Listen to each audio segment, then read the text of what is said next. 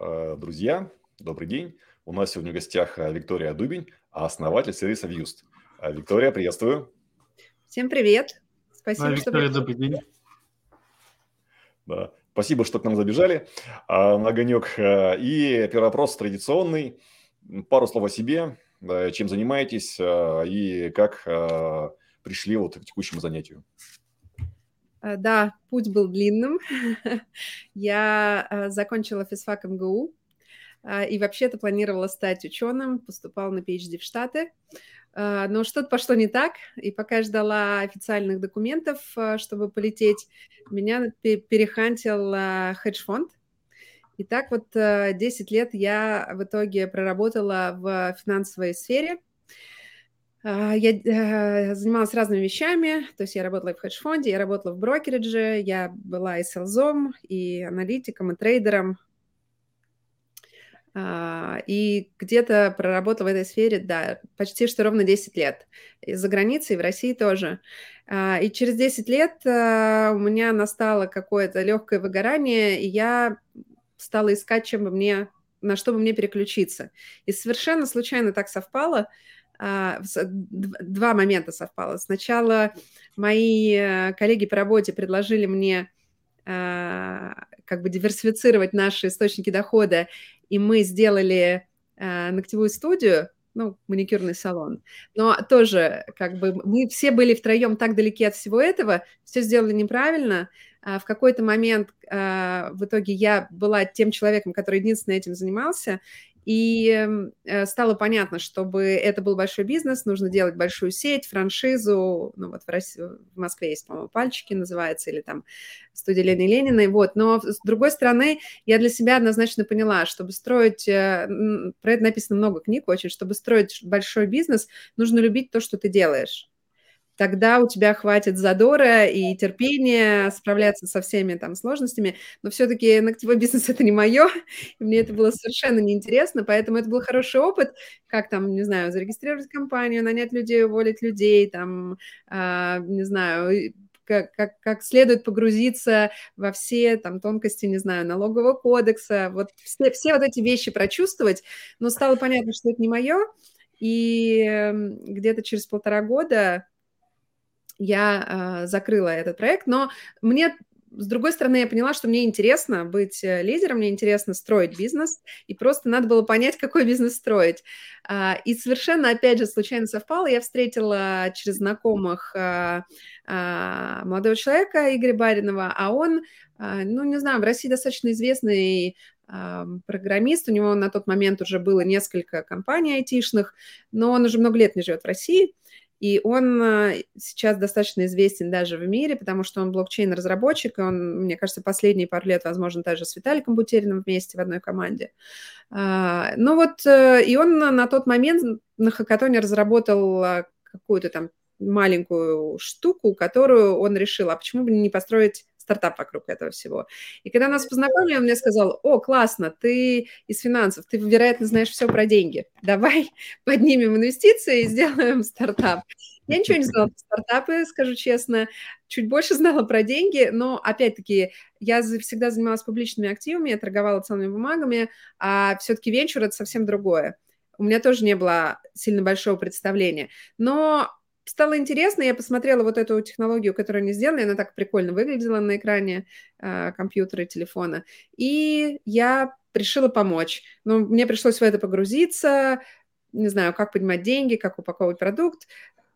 Ушло немного времени, честно сказать.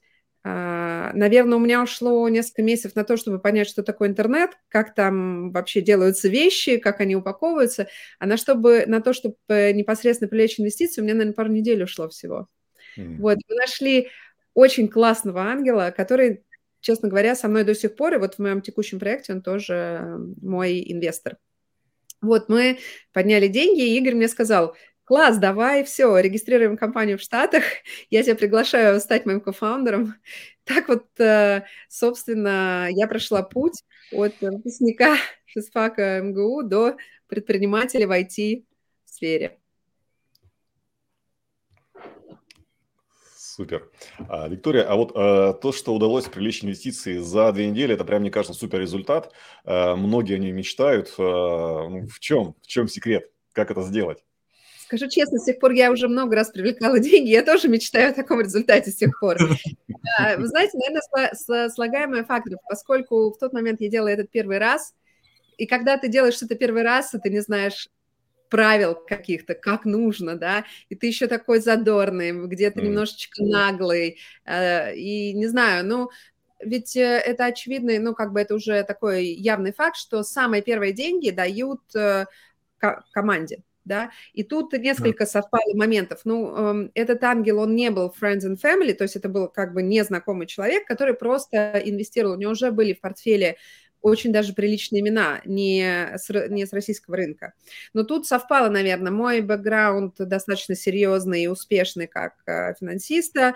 Потом Игорь был очень хорошо известен, он действительно крутой инженер, да, он тоже пообщался с этим инвестором. То есть, ну, была классная команда, я думаю, так. И, и возможно, еще совпал тот фактор, что человек заходил вот, ну, человек заработал там свои большие капиталы в реальном секторе, и вот он заходил, так сказать, в сферу инвестиций, именно венчур, и у него там было несколько проектов, у него, возможно, уже был какой-то там удачный опыт накоплен, и, ну, те, те деньги, которые он нам давал, они не были там какие-то для него сверхгигантские, поэтому э, я думаю, что тут совпало несколько факторов. Ну и плюс еще, вот честно могу сказать, сейчас тот проект, который мы начинали с Игорем, мы его закрыли в 2019 году. И то, что сейчас, э, над чем я работаю, я единственный основатель, и, соответственно, ну, с тех пор я поднимала деньги уже нес- несколько раз. вот сейчас я тоже поднимаю деньги, ну, как бы это, наверное, сид, то, что мы сейчас поднимаем по той оценке, если исходить из оценки, если исходить из а, раунда, который мы снимаем, если исходить из трекшена, который есть у нашей компании. Но я могу сказать так, что насколько сильно влияет рынок, да, на, вот, в частности, на успешность э, э, привлечения инвестиций. Скажем, если бы я делала такой же раунд, скажем, осенью 2021 года, я бы подняла больше и быстрее. Сейчас условно, ну, потому что доллар был бесплатен, да, сейчас доллар стоит 6%. В принципе, инвестор, вот он у него лежит, не знаю, где-то там в шкафу на депозите, да, и уже ему приносит неплохую доходность, потому что для доллара это высокая сейчас доходность.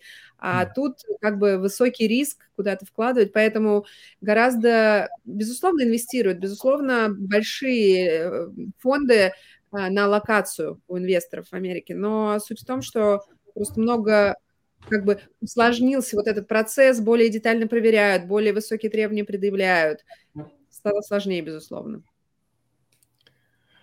А, Виктория, вот а, немножко цифр о текущем стартапе, то есть, а, может быть, выручка, метрики какие-нибудь, и на каком этапе инвестирования вы сейчас находитесь?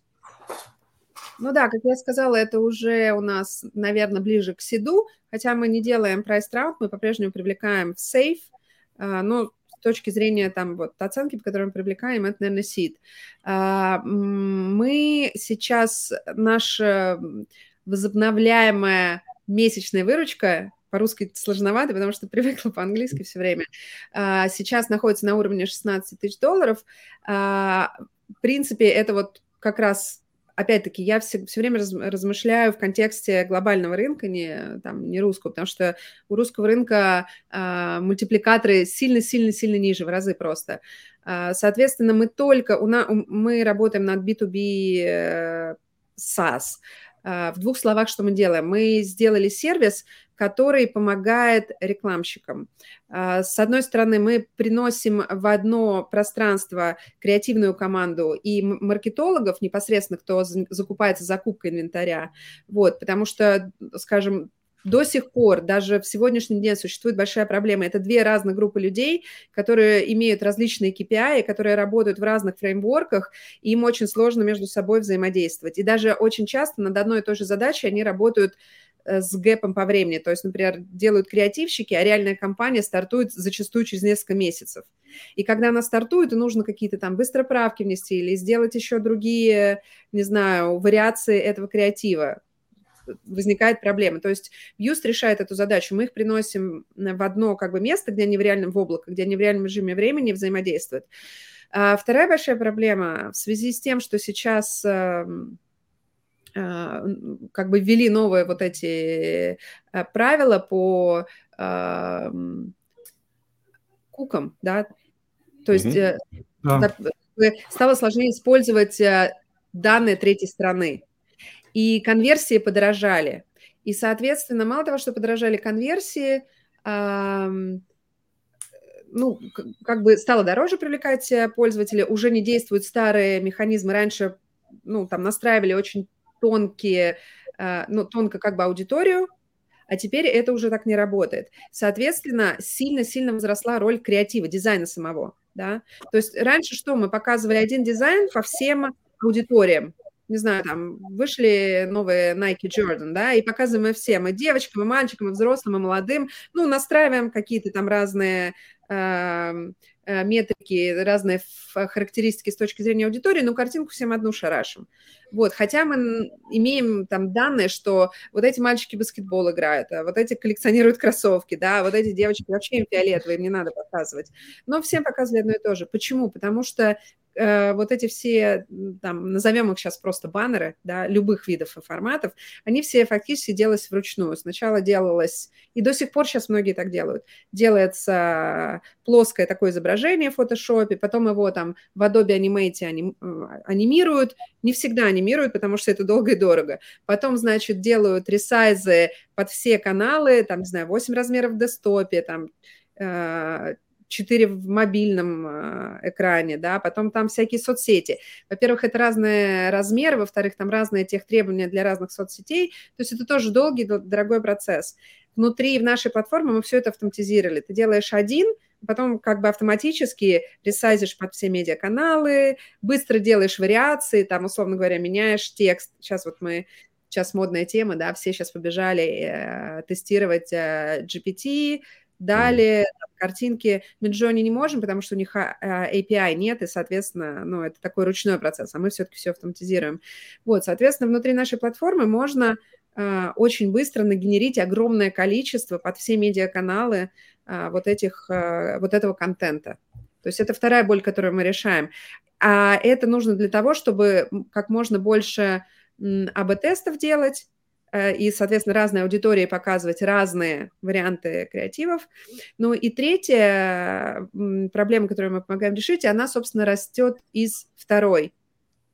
Поскольку важность креатива и контента возросла, хотелось бы его померить да, и понять, yeah. какой лучше там баннер э, конвертит, там зеленый или красный, да, там купи сейчас или же закажи обратный звонок. И э, если, допустим, медийной команде это всегда было доступно в их рекламном кабинете, у них там сотни характеристик, на которые они смотрят, то дизайнеру это недоступно. То есть э, в лучшем случае медийная команда может с ним поделиться агрегированной статистикой по всей компании, но это не помогает улучшать креатив. А э, доступ дизайнеру не дают платформы, где Медиабанк работает, просто потому что туда включены деньги, туда mm-hmm. тонкие настройки, и, конечно, не хочется лишний раз никого туда пускать. И даже более того, если тебе дадут туда доступ, например, в дисплейных сетках, ты зачастую, у тебя там, ну, таблицы, таблицы, таблицы, у тебя нет такого, что вот у тебя превью креатива, и вот его показатели. То есть ты видишь какие-то цифры, а к какому это креативу относится? То есть это, ну, все достаточно непрозрачно.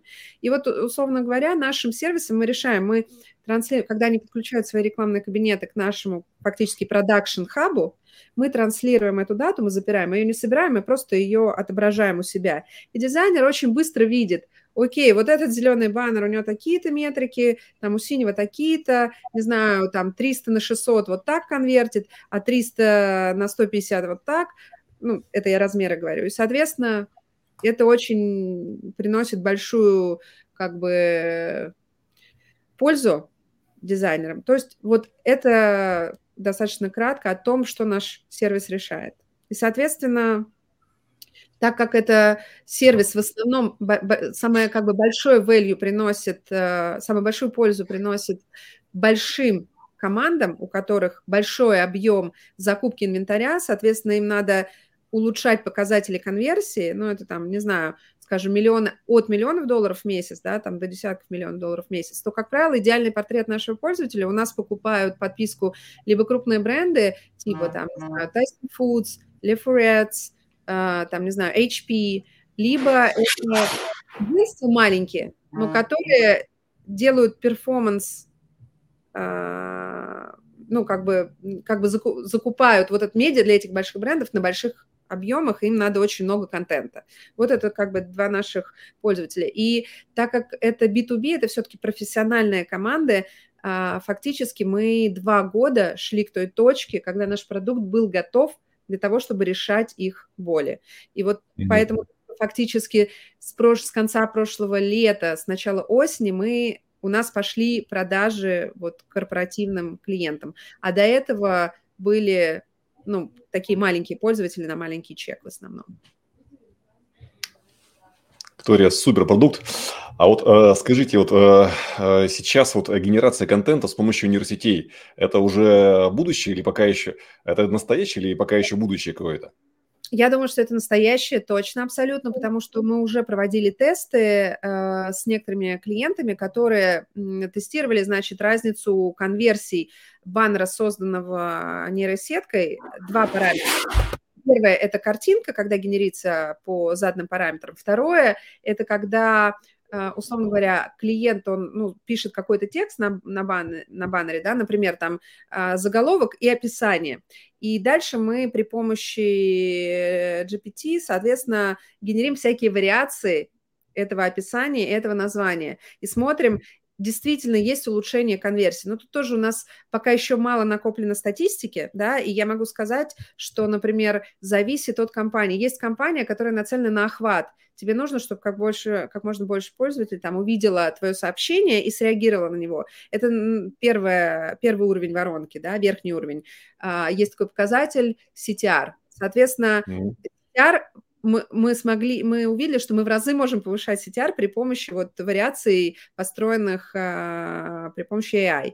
А если мы говорим про покупку, это уже нижний уровень воронки, то все-таки те креативы, которые созданы были человеком, они лучше конвертили. То есть тут вопрос, какой, какая цель рекламной кампании. И опять-таки, это самое-самое начало. Я уверена, что э, ну, машины будут учиться, и качество будет улучшаться. Но честно говоря, я все равно думаю, что присутствие человека, оно останется. Просто, возможно, будет не команда там 100 дизайн. Вот, условно говоря, у нас сейчас идут пилоты э, с, Дэн, э, с Disney и с HP. У HP 75 дизайнеров внутри бренда. Э, у Disney это только Disney Parks, это даже не весь Disney. У него там 100 дизайнеров внутри работают, да. То есть как мне кажется, вот все эти технологические прорывы, они позволят просто сократить число людей, но они не избавит нас совсем от человеческого присутствия. Мне так кажется. Ну, по крайней мере, там в ближайшие, не знаю, пять лет, мне кажется, что будет так. Возможно, останется не 100 дизайнеров, там, а два, которые будут супервизировать то, что делает машина. Но они останутся. А, супер. Виктория, правильно понимаю, что у вас вот раз а, получается в одном продукте и э, дизайн, и нечто вроде сквозной аналитики, то в теории можно сделать так, что вот э, раз э, нейронка что-то поправила, после этого понял лучше хуже, и в теории, то есть здесь можно вообще без человека, да, то есть такая, такой бесчеловечный дизайн только на основе цифр. А, наверное, наверное, Возможно, да, но опять-таки, как я сейчас говорю, все-таки мне кажется, что человек останется. Вот есть еще какие моменты, например, смотрите, у больших брендов у них есть очень жесткие требования по а, э, тому, как должен выглядеть, выглядеть креатив. Например, да, там такие тонкие материи, например, что э, логотип должен всегда железобетонно отступать столько-то пикселей от, там, от верхнего края, там столько-то пикселей там отлево, да, условно говоря. Но это не просто, ну, то есть как бы брендбук, это в частности вот эти вот все исходники, которые ты должен использовать, да, и не, там вот эти цвета, вот эти шрифты, вот эти вот э, картинки, да, и не отступать от этого. Но есть еще внутри самого контента, да, что у тебя должна быть такая рамка, такая-то тень, вот есть какие-то такие тонкие настройки, которые, как мне кажется, машина не сможет сделать, поэтому человек все равно останется, и он будет там,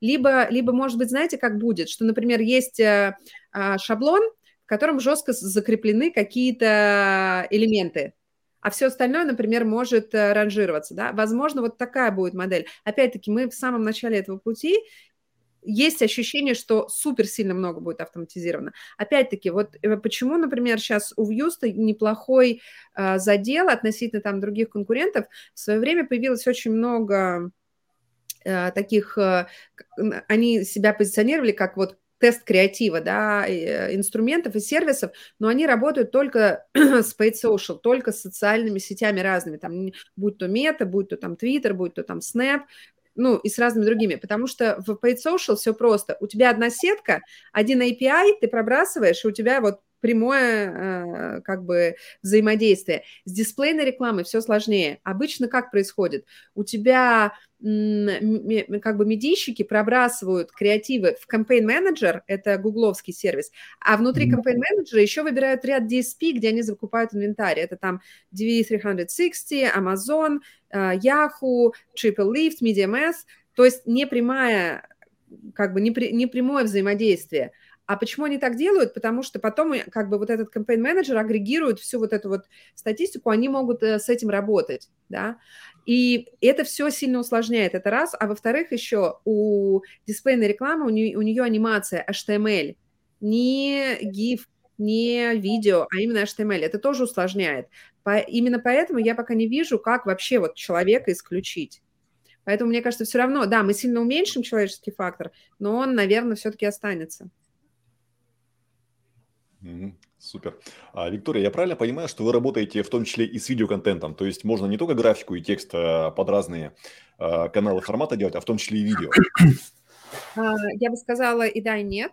То есть Vust э, – это не видеоредактор, скорее всего, никогда им не будет, просто это отдельный бизнес технологический. Но действительно на нашей платформе можно генерить видеофайлы для, скажем, не знаю, соцсетей или там э, видео э, рекламных сеток.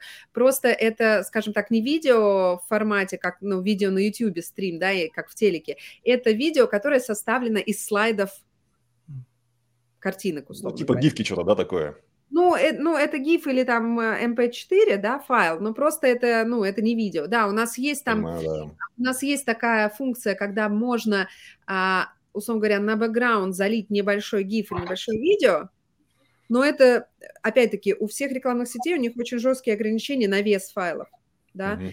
То есть там, тут тоже есть ряд ограничений. И это видео, это скорее как маленький кусочек, как фон, а не то, что ты там прямо у тебя видеоредактор, ты там его нарезаешь, там, не знаю, что-то, как ты редактируешь это видео. Нет. У нас есть еще, есть эм, рекламные сетки, которые называются OLV, э, сетки. То есть, когда, условно говоря, мы внутри нашей платформы помогаем видео, у вас уже есть видео, да, в формате MP4, и мы помогаем на это видео очень легко и быстро наложить интерактивный слой.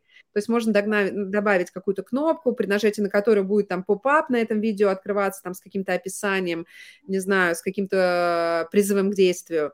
Вот это мы можем, но это тоже, это не... В итоге генерится файл из системы XML, который не MP4, это XML-файл, и он в специальной OLV-сетке загоняется. То есть как бы у тебя видео интерактивное, но файл не MP4, он в YouTube не зальется. А, супер. А, Виктория, а вот а, кто ваши самые крупные конкуренты? И есть ли среди них э, что-нибудь там миллиардное или около миллиардное? То есть куда вы идете, где вот ваша цель, там, полярная звезда? Да, сразу много вопросов в одном. Да, смотрите, у нас есть несколько категорий конкурентов. А, то есть я бы сказала, что первый конкурент – это, ну, такие old school, это, наверное, скажем, самый большой из них – это Seltzer. Это американская компания, которая там существует с 2006 года, и она чисто была создана для того, чтобы вот, ну, как бы масштабировать э, продакшн э, рекламных материалов. Сейчас мы чем побеждаем а, в конкуренции с ней? Сейчас даже есть агентства, которые переходят от них к нам, просто потому что Селтра – это очень сложный инструмент, это как, условно говоря, вот Adobe, Adobe да, это там Photoshop, это сложная для профессионалов штука, а Canva – это там для дилетантов. Ну, да. говоря, типа меня. Также и Селча, она очень сложная, и она очень дорогая. Вот у нас есть клиент, вернее, ну, мы сейчас пилотируем с ним, у него внутри 40 дизайнеров, но они за подписку э, на Селтра в год платят миллион долларов. И чем еще, ну вот, и есть ряд компаний, которые пытались повторить Селтру, просто Селтра самая крупная, самая успешная, да, а, это прям такой супер конвейер для автоматизации продакшена на потоке. Вот. Но тоже чем наше принципиальное отличие? Например, Селтра, у них есть ad-сервер, рекламный сервер, да, то есть они не просто тебе отдают пачку креативов, они их заливают на свой сервер и раздают с него. И почему мы не пошли в эту сторону? Потому что как раз вот первый стартап, который я делала с Игорем, он был ровно про это. И мы поняли, что это кровавый океан, никому еще один сервер не нужен, потому что, в принципе, есть Facebook сервер, Google сервер, и этого больше, чем достаточно, да. А если ты еще ставишь свой, фактически ты удорожаешь вот эту вот себестоимость закупки, соответственно, твоя конверсия еще дороже. И мы даже вот сейчас выиграли два тендера у двух клиентов, где, например, мы конкурировали там, в частности, с Beneflow, это шведская компания, потому что они тоже, их ценовая модель основана на как бы CPM, на ad-сервинге. Mm-hmm. А клиенты говорят, да у нас он уже есть, нам не нужен еще один такой дорогой, ну, как бы... А Views очень прозрачно, да, ты платишь там в месяц фиксированную подписку и делаешь там столько баннеров, ну, бесконечное количество, сколько тебе их там надо. С- собственно, это вот первая, ну, как бы первая группа конкурентов. Вторая группа конкурентов сейчас ну, собственно, вот с ростом а, популярности и, ну, как бы прорывом технологий машинного обучения и AI пошли а, стартапы, которые вот, собственно, занимаются а, ну, там, какой-то генерацией, на, а, а, генерацией как бы контента на базе AI. Тут, э, опять-таки, наше преимущество, я э, еще раз повторюсь, в том, что большим брендам у них очень жесткие требования по, ну, как должен выглядеть их креатив. А вот это все-таки AI-штука, она неуправляемая и она не совсем подходит большим брендам. Она супер-супер нишевая на сегодняшний момент. Да, они где-то там могут попользоваться, но она не закрывает всех их нужд. Соответственно, тут мы тоже как бы выиграем в том, что да, мы даем и эту часть, но плюс у нас еще есть возможность все там подкрутить, подредактировать и, что называется, остаться в рамках вот этого, ну, как бы э, э, в рамках бренда, которые были заданы там креативной командой. А, еще сейчас э, часть э, появляется, ну, соответственно, есть прямо классные инструменты, но еще раз говорю, они покрывают только социальные сети, просто потому что это легче, а мы еще покрываем дисплейку, это более сложно, и нас догонять сложнее будет всем. Некоторым даже невозможно, потому что а, архитектура продукта, а, ну, скажем, давайте я на примере канвы очень дилетантским способом объясню. То есть как написан код канвы, канвы, да, это фактически такая кастрюля, в, в которую кидается весь код, да. А mm-hmm. чтобы работать с HTML-файлами, например, наш код, он состоит из блоков, он структурированный. И чтобы, например, то есть канве фактически нереально добавить HTML-формат в свой продукт. Но им это и не надо. Они изначально были для другого как бы созданы, у них все хорошо. Но просто было много реплик, для, именно для рекламщиков, которые как бы пошли по пути Canva для соцсетей. И вот у нас есть один там из конкурентов, я очень люблю за ним наблюдать, крутые ребята, вот, но у них с три года с начала основания висит такой шильдик на сайте, э, что типа, э, э, ну, типа, по-моему, Google, coming soon, и у них уже года висит шильдик, и мы просто понимаем, что технологически это нереально. Это будет супер дорого, это все равно будет какая-то заплатка, и, скорее всего, ну, костыль, скорее всего, оно не будет работать. Вот, поэтому это это вот другая группа конкурентов, то есть мы здесь себя позиционируем, что мы шире и закрываем, ну, а все-таки дисплейная реклама – это как минимум 40% всего бюджета, то есть это очень много, даже, думаю, больше, честно говоря. Вот, ну, и те компании, которые работают с AI, мы сейчас тоже у них очень много учимся и быстро это к себе добавляем. Но, опять же, тут говорю, у нас больше гибкости, мы даем человеку возможность этот AI чуть там докрутить и исправить. Вот. И опять-таки, поскольку вот э, это совершенно новая как бы э, инициатива э, в во всем этом рекламном рынке. Я сейчас говорю про новую, вот, новые операционные системы от Apple, да, которые вот куки запретили. Да. У Google у Гугла они должны были, по-моему, в 2021 году а, вести, перенесли на этот год, если я не ошибаюсь, да, то сейчас все будет меняться, в дисплейке сейчас тоже конверсии полетят, вот, и фактически а, появляется сейчас новый рынок, поскольку важность и роль креатива сильно возросла, и на самом деле есть исследование Гугла и Фейсбука, что 65% успеха компании рекламной зависит от креатива, а не от сегментации по аудитории. Соответственно, вот важность креатива возросла настолько, и фактически сейчас появляется новый рынок, который называют... Прошу прощения. Секунду, у меня тут... Мы можем передать ничего, привет. Ничего, Привет. Бытовая история, да. Ух ты, здорово. Меня два стартапа. Да, да. Оживляет, да, такие моменты, это нормально абсолютно.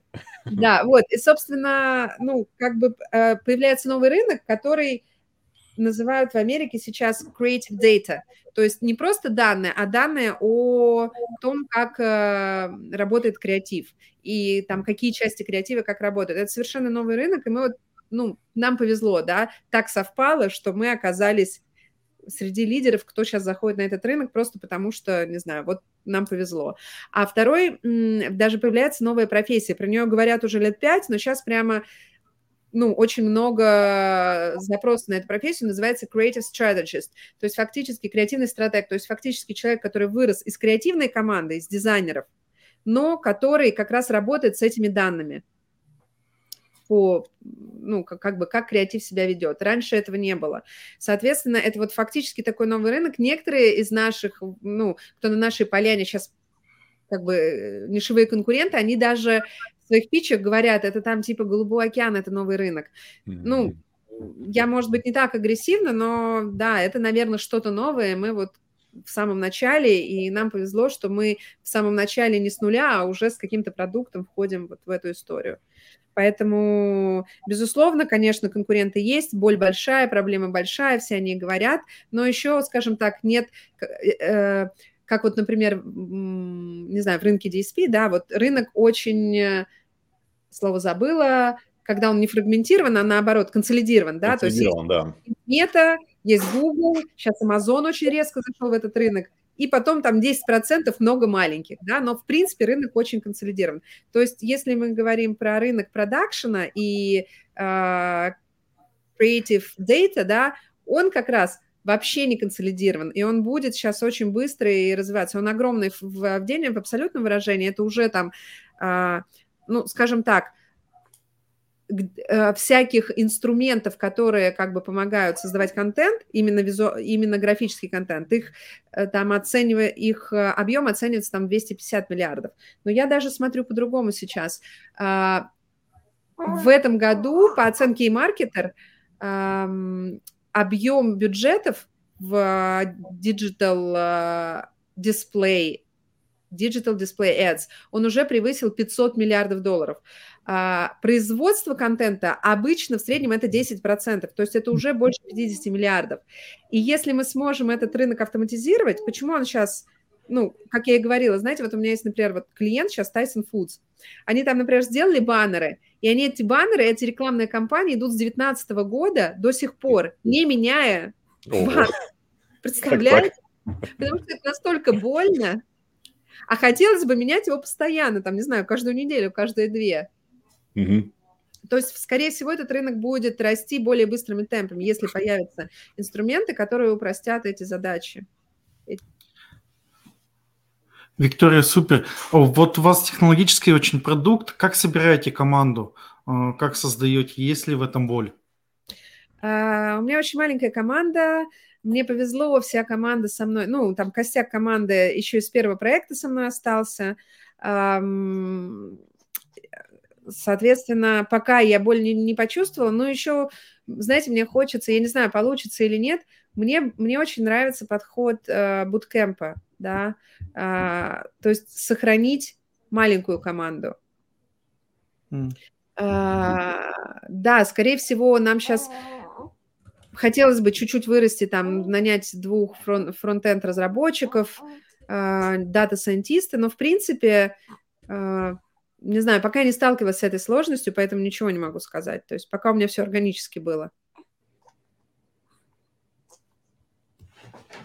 А, Виктория, а скажите, вот а, как долго вы шли до операционного нуля и насколько вообще близок инвестиционный ноль в этом проекте?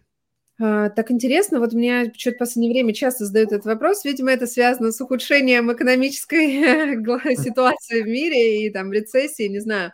Но смотрите, что такое стартап, да, по определению? Стартап – это компания с потенциалом а, экспоненциального роста.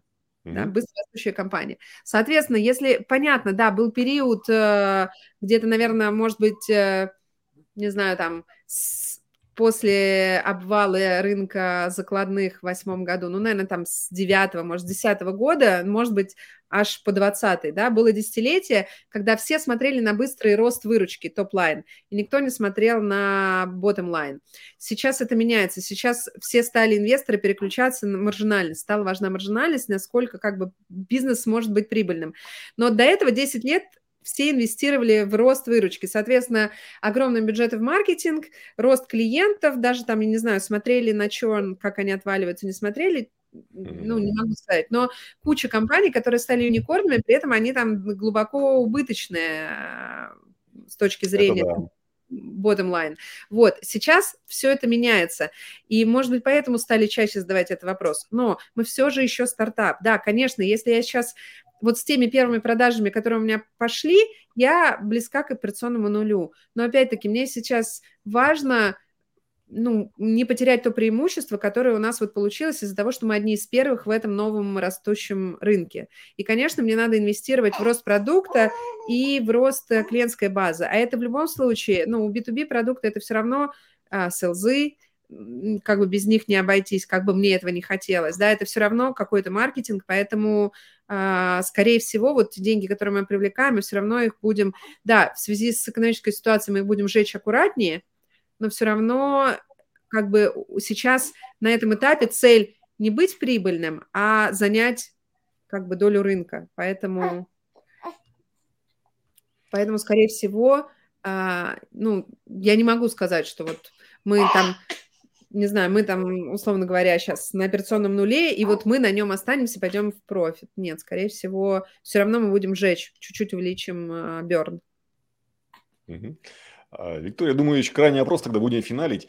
Вот, э, исходя из вашего опыта, вот, что вы рекомендуете, как привлекать вообще инвестиции и какие типичные ошибки вот, в привлечении инвестиций? То есть, как надо делать и как не надо делать? Во-первых, мое интервью э, сегодня на троечку, потому что вы мне задавали вопросы, а я отвечала на другие.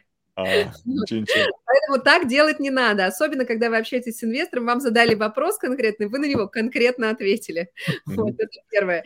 Второй момент. Ну, поиск инвестиций – это так же, как и поиск клиентов, просто другая аудитория. Но вы также делаете, то есть перед тем, как вы выходите на раунд, вы, как правило, тратите там 3-4 месяца, вы делаете глубокий анализ. Окей, кто в вашем сегменте, кто недавно закрыл, э, поднял деньги, кто сейчас инвестирует, кто инвестирует в вашу категорию, там, условно говоря, кто инвестирует на вашей стадии. Вы сделали первый шаг в этом э, исследовании. Дальше вы делаете второй шаг. Вы посмотрели все портфельные компании у желаемых инвесторов, да, и побежали быстрее знакомить. Знаете ли вы кого-то из этих э, основателей а. этих компаний? Самое лучшее... Да, самая лучшая рекомендация фонду – это рекомендация от его портфельной компании точно не от другого инвестора. Но, может быть, там, ну, короче, вы нашли общие контакты и побежали, или там, например, увидели компании и потратили еще там месяц-полтора на то, чтобы подружиться, попробовать подружиться с этими фаундерами и заручиться там хотя бы какой-то поддержкой, чтобы вас хотя бы сделали теплое интро этому фонду, да, может быть, не пушили вас, но хотя бы теплое интро.